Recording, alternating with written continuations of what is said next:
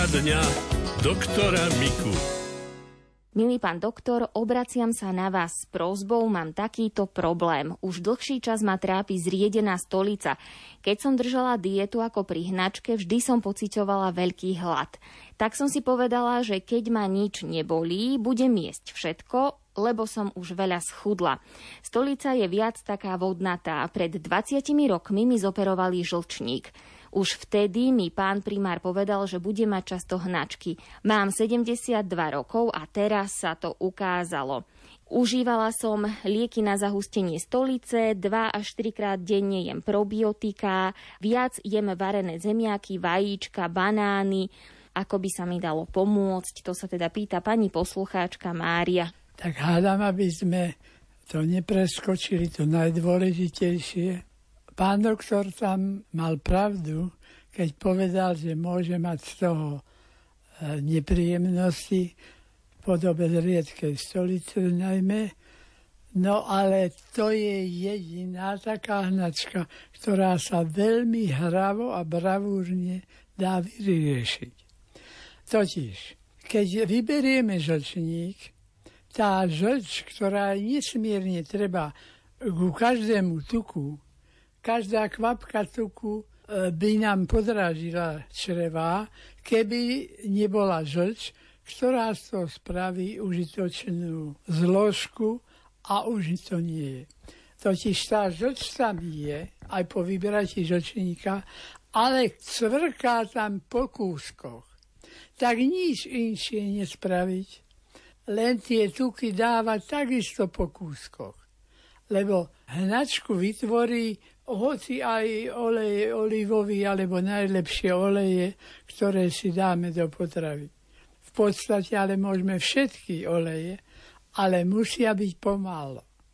Takže ak by sme dávali aj chlebík s olivovým olejom, tak ako to Gréci robia, tak si dáme kúsočok, potom jeme iné veci a potom zasa kúsočok.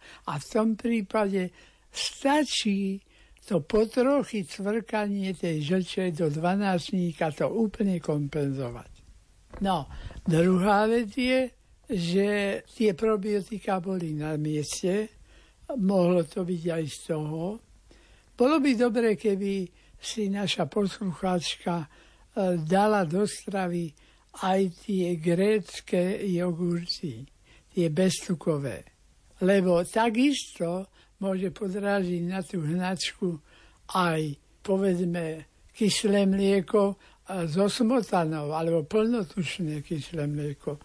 Tak ja by som prosil nízkotučné tie kyslé mliečné produkty a tie grécké jogurty, tí sú skoro na nulu zbavené tuku, takže tam môže aj naraz celé balenie spapať a hnačku jej to tohoto druhu určite nevytvorí. No, tie probiotika sú výborné, ale dobre je ich striedať a dobre je tie probiotika užívať spolu s jedlom, aby sa veľa kyselinov, ktorá sa vyrúči, nezničili. Ďakujeme veľmi pekne. Pani Mária sa pýta aj na to, že čo sú to elektrolity a či sa dajú získať z nejakej stravy. Áno, tak to je, ja tomu hovorím, v pestrej strave. Nič inšie, len pestrá strava, pretože môže nám chýbať natrium, kálium, kalcium, aj jedlá, ktoré ich obsahujú. No a najlepšie je to nie v tabletkách tieto minerály, ale užívať to v jedle. Teda napríklad kalcium mlieku, zásadne mlieku, pretože nie je tam u nej dobré plnotučný jogurt, tak tie grécké jogurty. Tie sa prakticky vyrábajú aj skoro úplne bez cukru. A tie môže kľudne aj celú krabičku jesť. No ale môže aj hoci kedy si dať lyžicu z toho a je to dobré. Ale aj tvárohy sú bez cukru. Takže tam sa jedná v tom prípade kvôli tomu žlčníku len o ten tuk. A ten, ako sme sa dozvedeli, môže tiež, ale po kúskoch. Napríklad magnézium, keď sme hovorili o tých mineráloch, magnézium je najlepšie prijať v listovej zeleni. Tá listová zeleň ale je dobré, keď sa spracuje úplne na kašičku. Môže sa to pomixovať. To, čo v televízori, vo filmoch zo zahraničia vidíte, také zelené nápoje, tak to je väčšinou nič iného ako pomixovaná hociaká, napríklad šaláty hlavkové a podobne. Lebo zase, ak tie šaláty pohrdáme celé a nepohryzieme ich na fučku, tie listy prejdú snad bez užitku. Oni sa v našich črvách nerozídu, to musíme my takto. To som chcel povedať, že v zahraničných filmoch tie zelené nápoje, čo ľudia takto pijú, to je tá prhlava pomixovaná, alebo tieto šaláty hociaké. Daj, daj,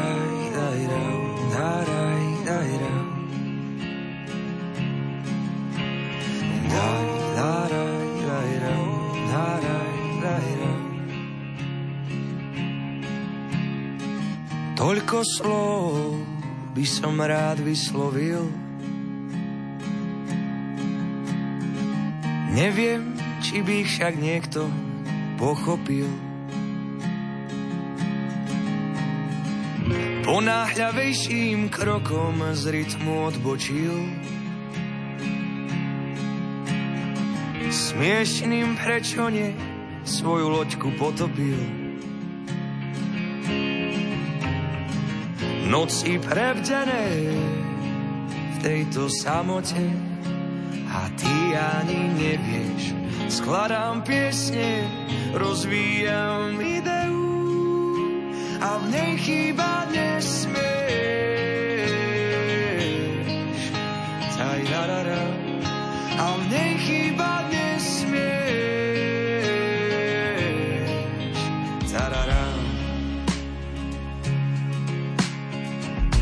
Niekde som počul vraj, každé rozhodnutie správne je.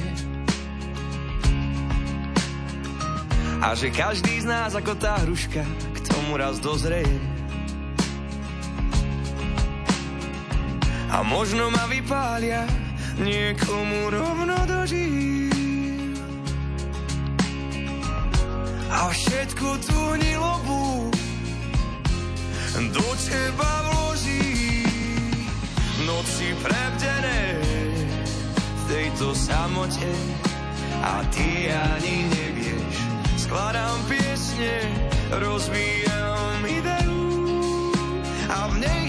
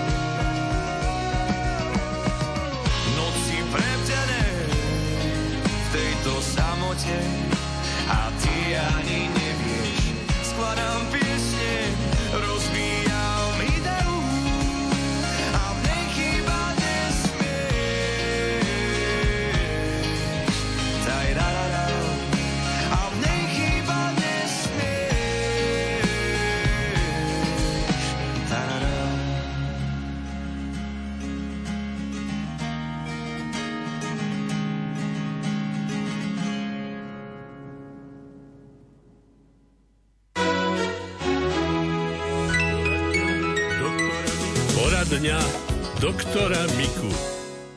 Ďalšia otázka je od pani poslucháčky Kataríny. Aké vyšetrenie je najvhodnejšie pri opakovaných bolestiach chrbtice a krížovej oblasti? Je lepšie CT vyšetrenie alebo MR? Bolesť v krížovej oblasti a v chrbtici môže súvisieť aj s obličkami? Keby sme vyšetrovali chrbticu mr a týmito podobnými, ktoré sú žiaľ s rengenom, tak by sme pacientov ja tomu hovorím, uškvarili na tých rengenových lúčoch.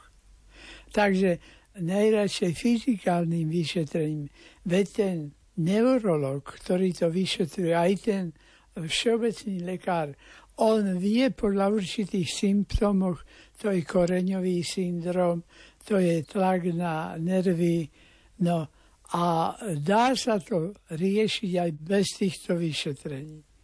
Keby sa to dalo vyšetriť ultrasonografiou, tak to nám neškodí, pretože to je zvuk. Čiže keď robíme ultrasonom niečo, tak môžeme aj 10 krát cez deň. Pacientovi to neublíži, ani malému dieťaťu to neublíži.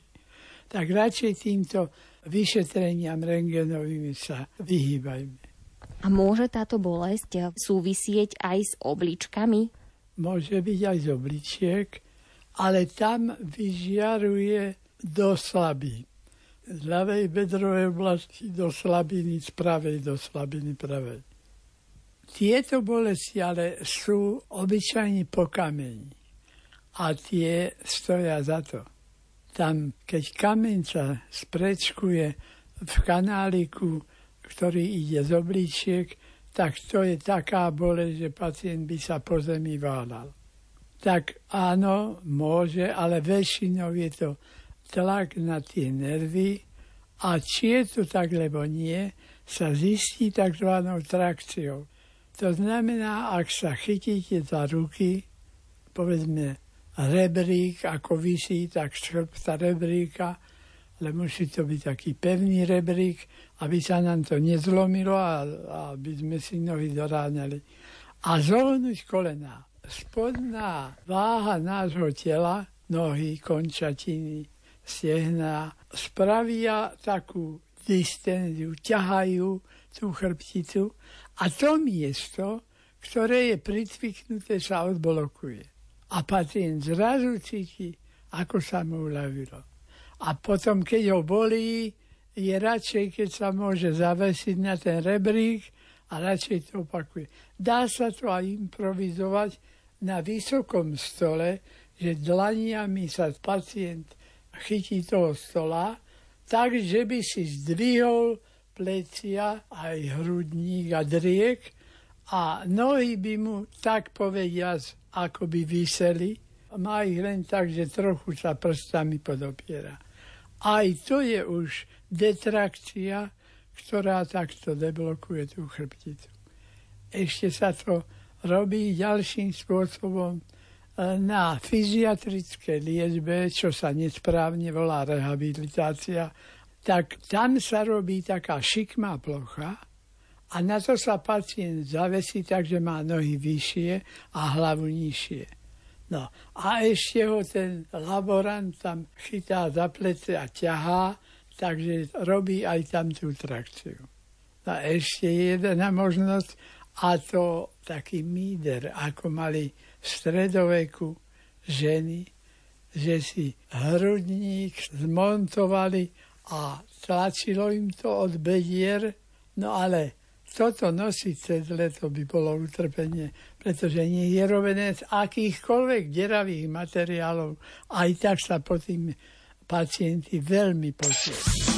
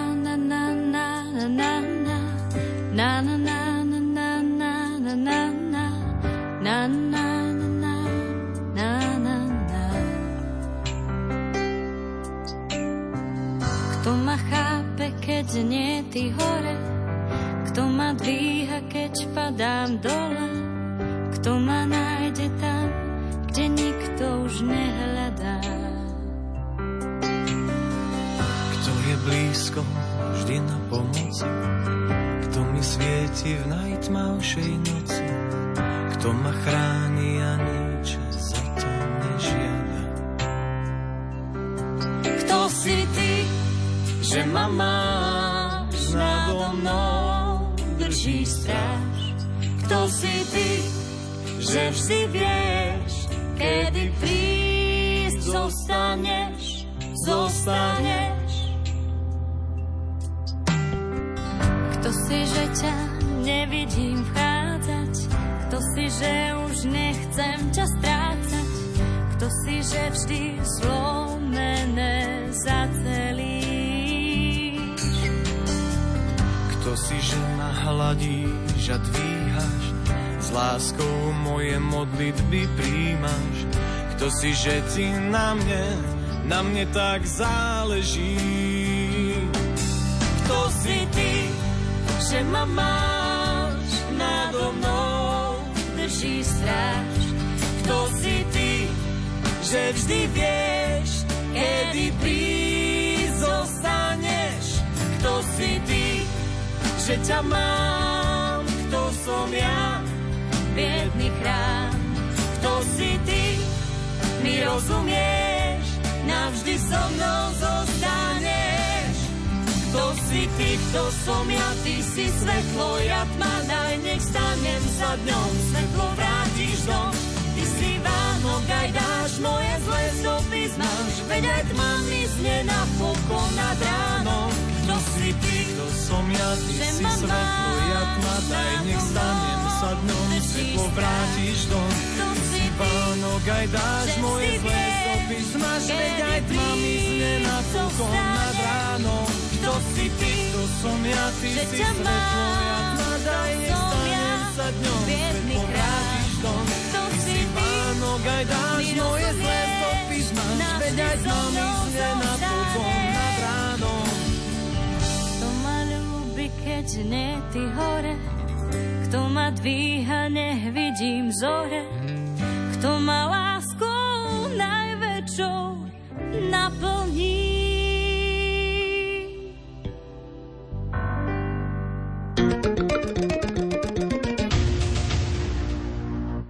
Máte za sebou pracovné leto a chceli by ste vypnúť od povinností? Ak áno, tak poďte s nami na pútnický zájazd do Turecka alebo Arménska a Gruzínska. Ide o krajiny s pozoruhodnými pamiatkami, príjemným počasím a zaujímavou gastronómiou. Spoznajte miesta, kde ste možno ešte neboli a spojte ich s duchovným programom, ktorý zabezpečia naši kňazi. V zájazde po stopách Apoštola Pavla do Turecka v termíne od 2. do 9. októbra za 990 eur sú voľné už len 4 miesta, tak neváhajte a prihláste sa čo najskôr. Sprevádzať vás bude kňaz Juraj Spuchľák, bývalý riaditeľ Rádia Lumen. Ak by ste chceli absolvovať putnický zájazd do Arménska a Gruzínska, aj tu sú ešte voľné miesta, ale len v termíne od 11. do 18. októbra za 1200 eur. O duchovný program sa postará riaditeľ pre Lumenu otec Jan Krupa. Viac informácií o týchto pútnických zájazdoch nájdete na našej web stránke lumen.sk. I've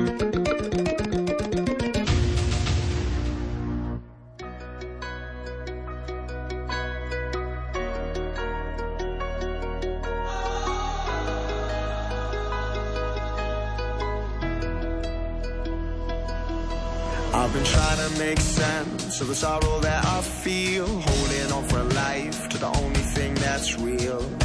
I've only scratched the surface. Had a taste, but just a glimpse draws my heart to change. And one side of you lays my sin to waste. I don't need to see everything, just more of you. Take it all, take it all away. Magnify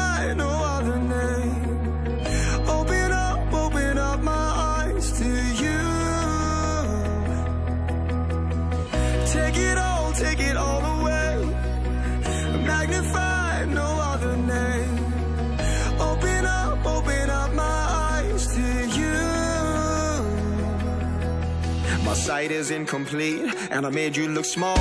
I've been staring at my problems for way too long. Realign where my hope is set until you're all that's left. But just a glimpse draws my heart to change. and one side of you lays my sin to waste. I don't need to see everything,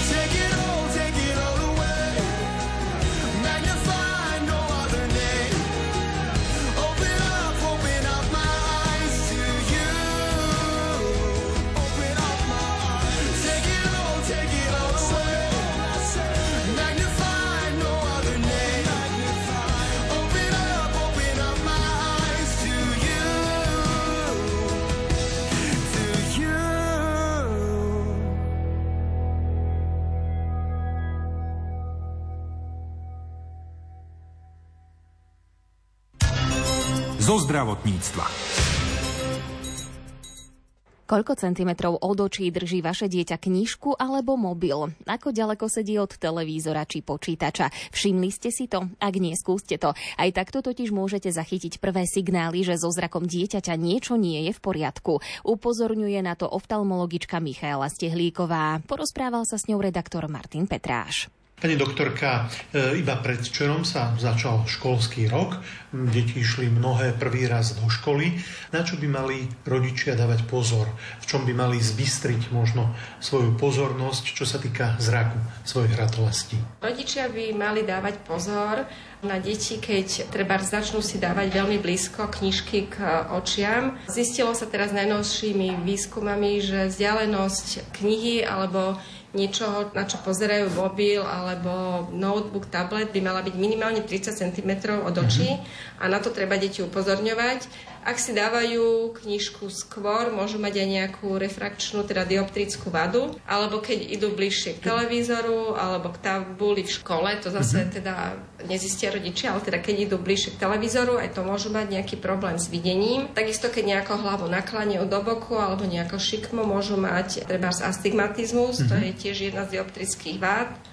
A tá vzdialenosť bola teraz najnovšie vyskúmaná kvôli tomu, že ak deti majú veľmi blízko k očiam tie knihy alebo nejaké mm, prostriedky elektronické, mm-hmm. tak vzniká krátkozrakosť, mm-hmm. môže astigmatizmus a momentálne je vlastne na svete už pandémia krátkozrakosti. Takže sú aj také preventívne opatrenia, ktoré by mali sa nejako na verejnosti viacej o nich rozprávať, čo by zabranilo vzniku tej krátkozrakosti u detí a hlavne zvyšovaniu tej krátkozrakosti, teda progresii vekom. Ako je to, pani doktorka, s učením sa a osvetlením? Aké má byť to správne osvetlenie? A správne osvetlenie by malo byť tak, aby dieťa sedelo, že mu dopadá svetlo vlastne najlepšie zo zadu, mm-hmm. spoza chrbta, môže mať aj nejaké bodové osvetlenie na stole. To svetlo by malo byť biele, skôr také teplé, nie chladné a vlastne takisto to osvetlenie aj pri počítačoch by malo dopadať zo zadu spoza počítača, nie spredu svietiť do očí nejaké to centrálne svetlo. Na čo by ešte rodičia mali dávať pozor? Pamätám si ešte zo svojich školských čias, e, že u dievčat najmä boli prekažkou dlhé vlasy, ktoré padali cez oči. Áno, aj dlhé ofiny sú problémom. Lebo vlastne to dieťa potom môže natáčať hlavu a to mm-hmm. môže viesť k tomu astigmatizmu alebo nejakej dioptrickej vade. A samozrejme, keby že tie dlhé vlasy od malička dlhodobo zakrývajú oko, tak môže to dieťa byť aj teoreticky tu pozrake, lebo vlastne to oko nemá dobrý svetelný stimul, mm-hmm. ale to by bol už taký extrém. Najnovšie, čo sa týka tej pandémie krátkozrakosti, mm-hmm. boli vydané opatrenia Svetovou organizáciou zdravotníckou, aby deti na zabranenie vzniku tej krátkozrakosti boli vonku už v podstate od dvoch, troch rokov dlhšie ako dve hodiny na mhm. dennom svetle, pretože je tam určitá časť toho svetelného spektra ochranná pre štruktúry v oku. To je dôležité preto, aby im nevznikla krátkozrakosť a ak už vznikla, tak by mali mať tie knižky mm. alebo elektronické prostriedky viac ako 30 cm a vlastne by nemali veľmi pozerať do blízka, mali by pozerať aj do diaľky, aby tie oči si oddýchli a potom ešte aj to nakláňanie hlavy, ako som spomínala, mm-hmm. aby sa mali rodičia snažiť upozorňovať, aby mali tú hlavu rovno a nepozerali nejako z boku. Ako je to so stravizmom? Keď je ten vhodný čas podchytiť ho? Je to až v tom prvom ročníku? Keď dieťatko škôli v podstate od narodenia, tak je najlepšie už možno aj v 8. 9. mesiaci prísť na kontrolu. Môže sa aj skôr, lebo niekedy to škôlenie, teda stravizmu, môže zapôsobiť aj nádor. Takže vtedy určite je dobré skôr prísť, hoci do tých 6 až 10 mesiacov tie oči sa vyrovnávajú, keďže dozrievajú vlastne zrakové dráhy tak nemusí prísť každý s tým, iba keď mm-hmm. je tam ešte nejaký iný zdravotný problém, mm-hmm. ale dá sa so škôlením už vyšetrovať od 80 mesiacov dieťatko a mm-hmm to školenie možno úročných a dvojročných treba čím skôr, lebo ak to oko je uchýlené jedno, tak potom sa stáva väčšinou tupozrakým mm-hmm. a táto vada, tá tupozrakosť sa najlepšie dá vyliečiť do 6 rokov, lebo v tých 6-7 rokoch sa vyvinie to miesto, ktoré zodpovedá za videnie a potom už sa s tým nedá absolútne nič robiť, iba veľmi extrémne sa môže o malilinko zlepšiť ten zrak, ale mm-hmm. nie takým posunom ako do 6-7 rokov.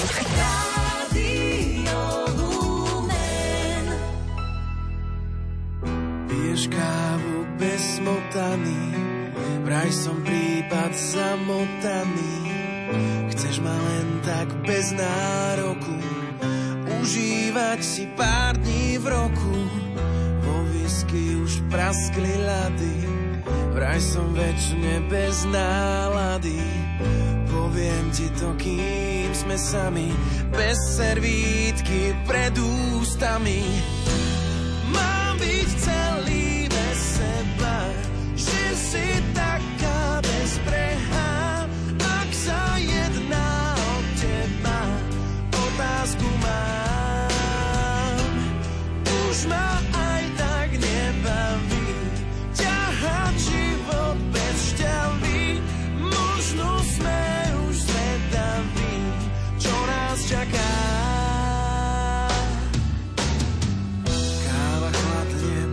pardonu, vyhýbaš sa môjmu domu. Kriesím rúžu, nech nezvedne, ale zdá sa bezvýsledne. Slova končia bez odozvy Ak chceš, tak sa ozví Rozíďme sa bez slov za vín Ja to všetko zaplatím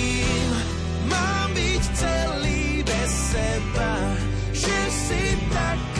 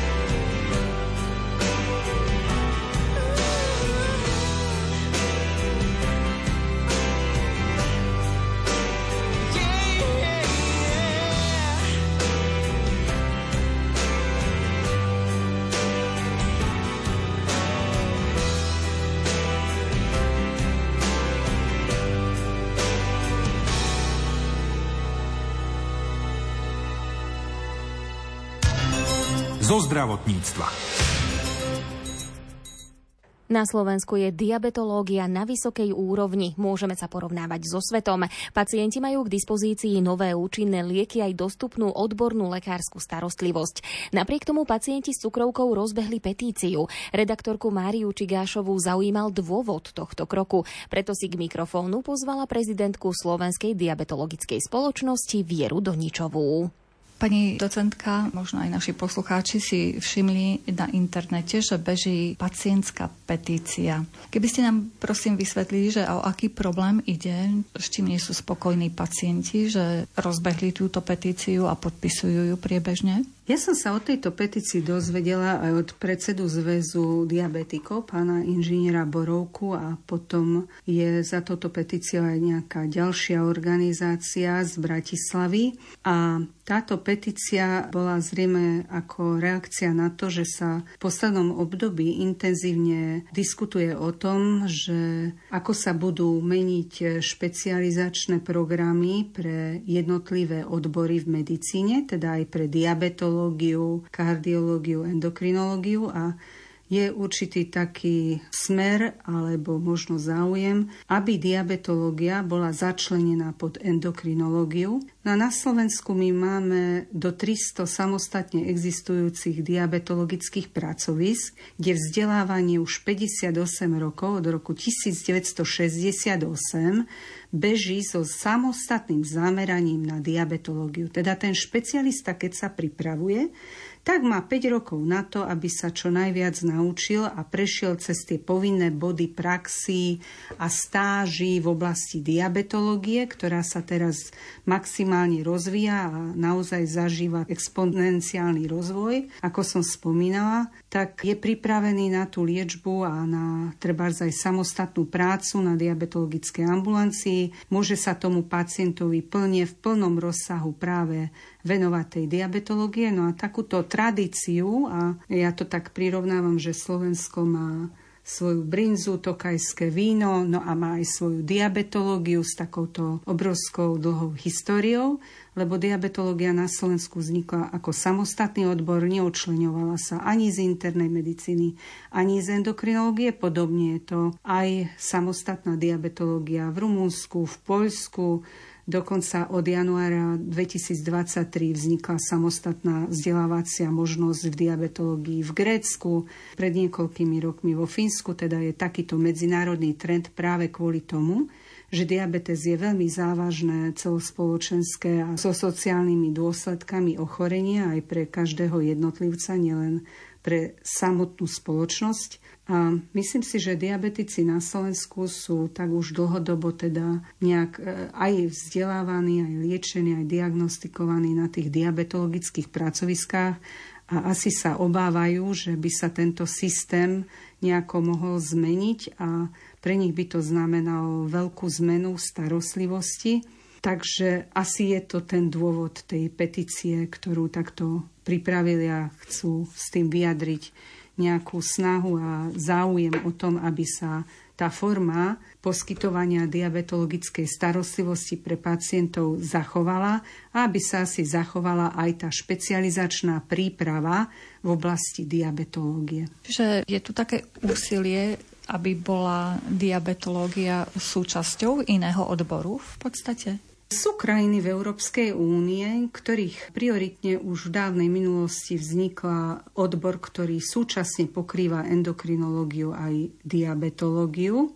Je to tam historicky dané, ale v podstate po skončení takejto špecializácii sa v prevažnej väčšine prípadov venuje ten lekár alebo diabetológii, alebo endokrinológii, Čas pacientov, ale pomerne nízke percento sa prekrýva, že má treba ochorenie kombinované, ktoré zasahuje aj do endokrinológie, aj do diabetológie. Avšak, e, tak jak som spomínala, ten trend už nie je v tom, aby sa tieto odbory spájali, lebo posledných 12 rokov sa v Európskej únii v žiadnej krajine nespojila endokrinológia s diabetológiou. A teda aj my sme ako odborná spoločnosť toho názoru, že sme za to, čo proste aj pacienti v tej petícii žiadajú, aby tá diabetológia v tej forme, ako je na Slovensku počas 58 rokov vybudovaná, aby sa skutočne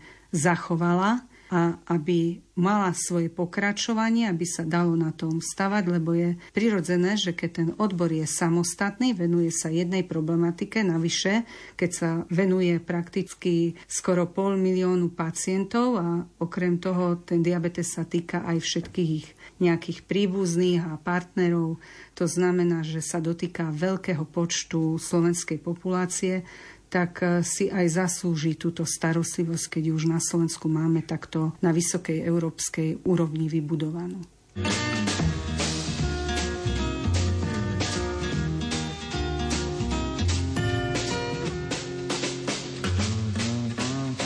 Slow down, you move too fast. You got to make the morning last. Just kicking down the cobblestones. Looking for fun and feeling groovy. Ba-da-da-da-da-da, feeling groovy. Hello lamppost, what you knowin'? I come to watch your flowers growing. Ain't you got no rhymes for me? Do it and do do, feeling groovy. Ba-da-da-da-da feeling